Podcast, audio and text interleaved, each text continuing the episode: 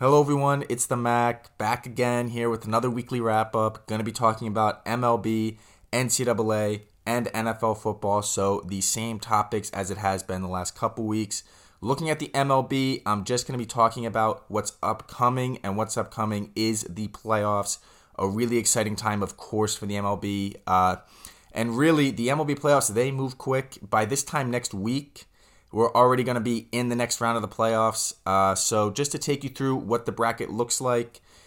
In the A L, it's the Jays versus the Twins, the Rangers versus the Rays. The Rangers lost out to the Astros in the last game of the season to win the division. And so the bye series goes to the Astros and the Orioles. So those teams, they won't have to play in this first round.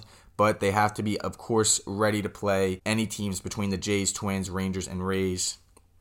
In the N L, it's the Diamondbacks versus the Brewers. Going to be another interesting series right there. And then, of course, my Phillies are going up against the Marlins in that wild card matchup. And the bye there are the Dodgers and the Braves. These series are best out of three. So first team to win two games is the team that are going to be moving on. So, of course, it moves very quickly. This is baseball. Anything can happen. So teams that are very much expected to win could easily lose right here. In the N C double A world, Uh, really not a whole lot to report on there this week. You know, not not too many big games happened. Uh, I'll just mention the one, of course, because Colorado is just so massively talked about. But they lose to U S C on Saturday, forty-eight to forty-one. The offense had a bounce-back week after getting blown out by Oregon. Close game, but just wasn't enough to beat U S C. Now, jumping into the N F L, a whole lot happened this week. I mean, really, it was a great week for the N F L, week four. Um, and one of the games that was picked to be the worst game of the week, it was the Broncos versus the Bears. The Broncos just let up seventy points last week. The Bears have looked terrible in all three of their games coming up to this. And both teams, oh and three. The Bears go up twenty-eight to seven on the Broncos.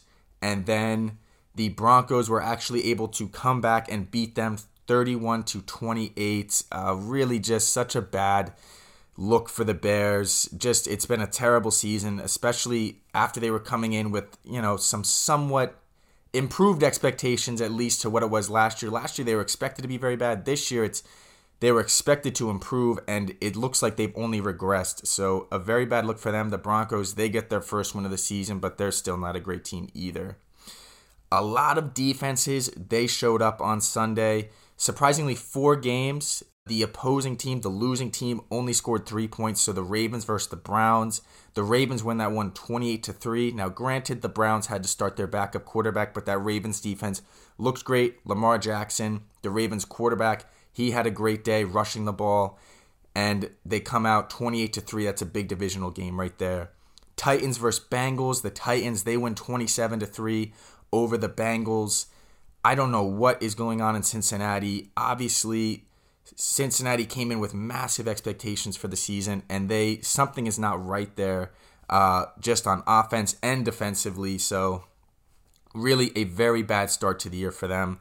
The Cowboys versus the Pats. Cowboys win that one, thirty-eight to three. Mac Jones, the quarterback for the Patriots, looked awful. He actually got benched during the game for the backup quarterback Bailey Zappi. The Cowboys, they bounce back after losing to the Cardinals last week. So once again, you know, everybody's now back on the Cowboys bandwagon a little bit, but it's somewhat understandable because they did look dominant in that victory. And then Monday Night Football, the Seahawks, they beat the Giants twenty-four to three. Daniel Jones just didn't look all that great, you know, at least towards the end there. Of course, they were down, so he kind of had to force the ball a little bit. So Seahawks, they win that one twenty-four to three. A lot of people's pick to be the game of the week was the Bills versus the Dolphins. Two high-powered offenses. They play in the same division. And really, I thought the Dolphins were going to probably end up winning this game. But the Bills, they came out and honestly dominated the, Dol- dominated the Dolphins forty-eight to twenty. That Bills offense is firing on all cylinders.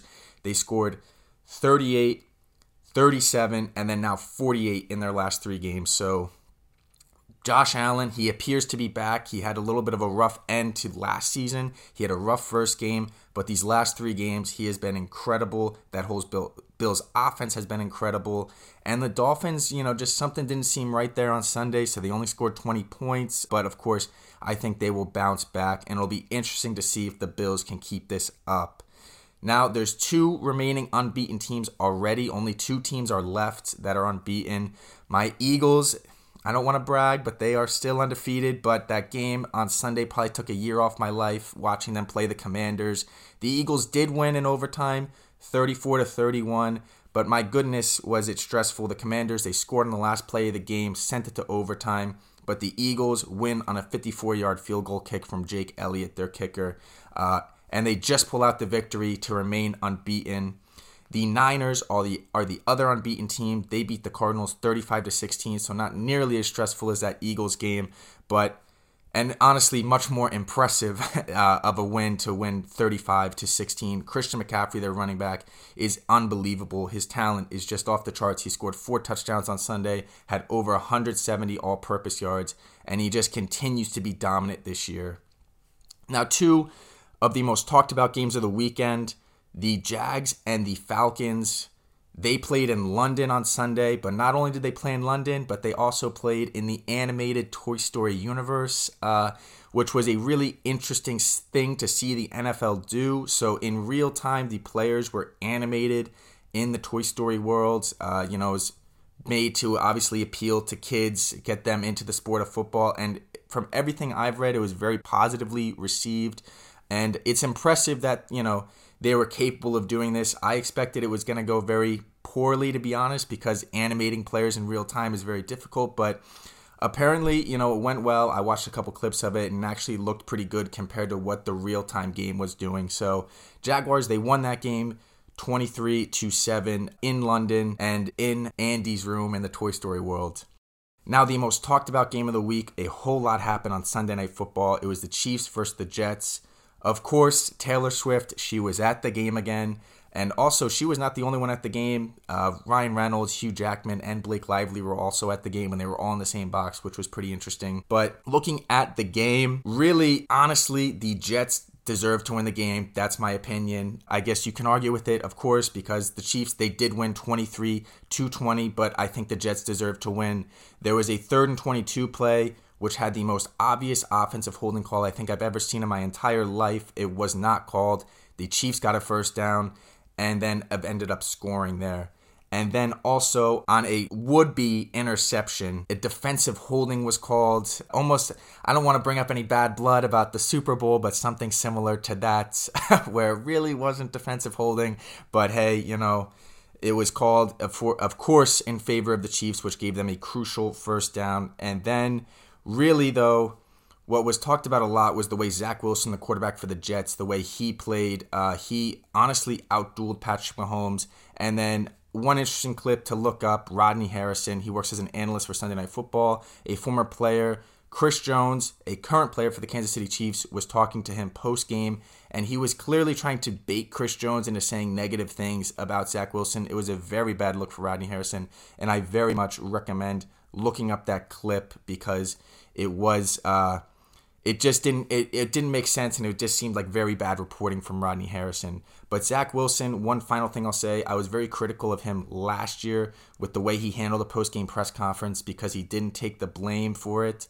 And this press conference, really the reason they lost, it wasn't his fault. He actually played as well as he possibly could have, and he took all the blame. So it seems like Zach Wilson, quarterback for the Jets, he's really matured. He's really taken a step forward, and he seems like maybe he could actually help them win some games because in those first two, first couple games he played in, he definitely struggled, but maybe he's turned a corner here with Aaron Rodgers in the building. Now, moving on to my predictions, I think there's just two predictions I'm going to put out here. C J. Stroud, quarterback for the Texans, I think he's going to win Offensive Rookie of the Year. Earlier, I was saying I think it might be Anthony Richardson, but now I'm changing it to C J. Stroud because C J. Stroud, he's thrown for a whole bunch of yards. He's not turning the football over. And the Texans, they're two and two. They blew out the Steelers on Sunday, thirty to six, and it looks like he's just continuing to improve. My other prediction, Bears quarterback Justin Fields. I fully expect the Bears to move on from Justin Fields at the end of the season. He has talked about a whole bunch of Fields. It seems like the talent is there, but I don't know if it's an organizational problem, a coaching problem, or the players around him. But Justin Fields, I think it's probably best for both parties if at the end of the year he moves on from Chicago. And then my one and only bet, if I had to pick one, seventy-nine percent of bets are on the 49ers to win on Sunday against the Cowboys. I would like to tail that bet. 49ers, they're three and a half point favorites right now. I would just take them money line, which just money line means just outright to win the game. That's how I would take it. But again, a, a very another very tough week to pick. You know, the parity in the N F L this year is really, it is crazy. Just it's any given Sunday, really, especially this year. So a great week. A whole bunch more is going to be happening this week, of course, with the M L B playoffs, week five of the N F L season. But this was Sean McCaffrey with the weekly wrap up. Let me know what you guys think in the comments, and uh, hope you guys enjoyed listening.